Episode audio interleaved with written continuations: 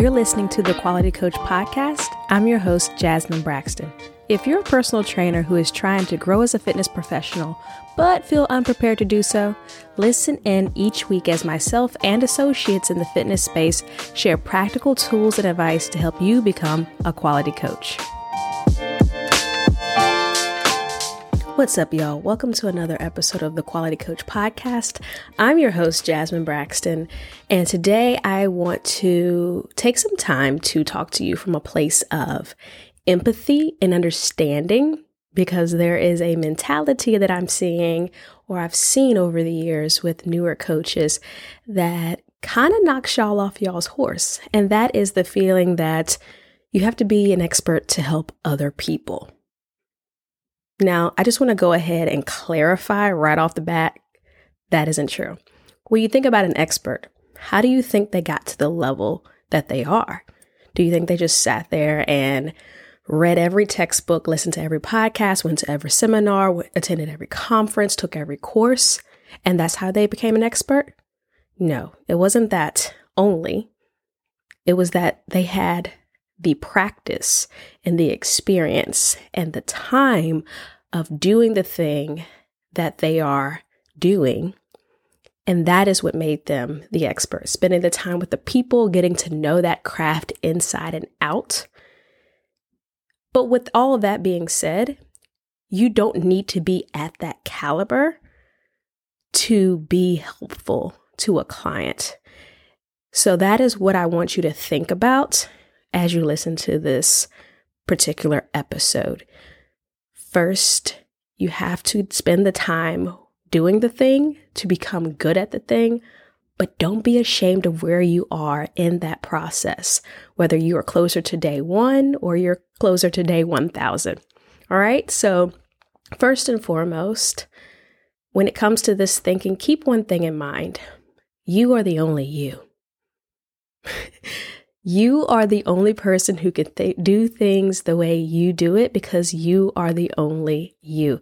It doesn't matter if Tasha or Annie or Jasmine or Tiffany or Samantha or whomever did the thing before you and you are both doing the same things. Yours is different because your stamp is on it. So you bring your life experiences to the table. You bring your personality to the table. You bring your heart to the table. And those are the things that make it different. Right? So let's take a lesson out of the programming handbook. Okay. You know that when you're programming for a client, specificity is a key factor. If you want a client to be better at squatting, you program squatting. If you want your client to get better at push ups, you program push ups. Pull ups, the same thing. Whatever that client is trying to get better at, that's what you put in to get them better at that. It make it's no different here when it comes to being a coach and the training in the personal training sphere. If you want to be a better coach, train people who are at your level or who are below your level so of where you are in your own fitness journey.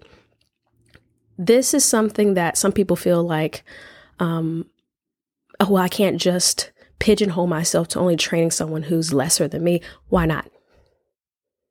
In the beginning why not? It will build your confidence. You get the reps you get the exposure you start to understand the ins and outs of things. And because you have been in that person's shoes or you're still there, you can meet them where they are on a mental level with the things that are coming up as challenges um, because maybe you've had that exact same experience recently and those emotions and thoughts and maybe even so the solutions that you came up with are still fresh in your head so it's easier for you to teach those things.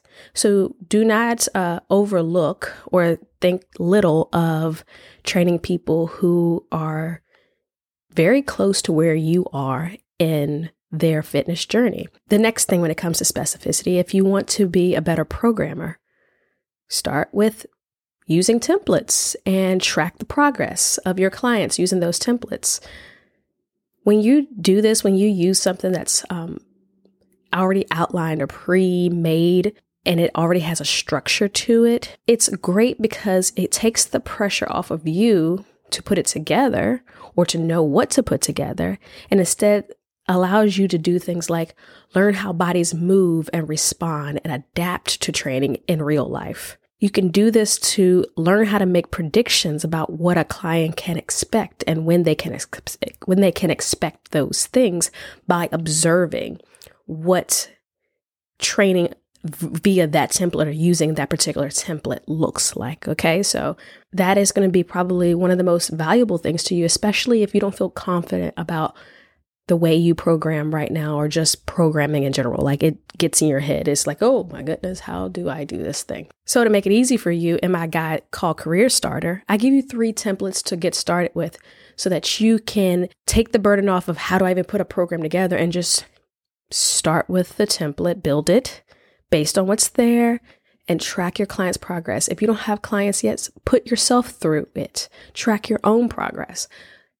Get these reps in, learn how movement looks and feels and is adapted in real life. Okay.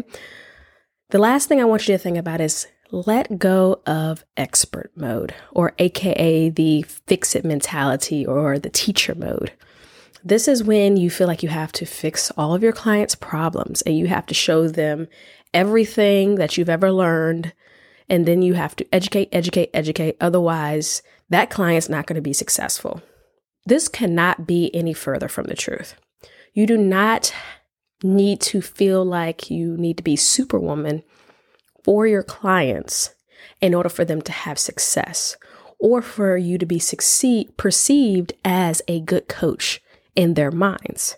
So let go of that expert mode because that only perpetuates this mentality that you have to be an expert in order to be helpful to someone quite honestly, being helpful often starts with just being able to listen to what your clients are saying and showing them that you're listening and showing them that you care. Because then that starts to motivate them to want to pay attention to you and trust you. And you can go very far with that.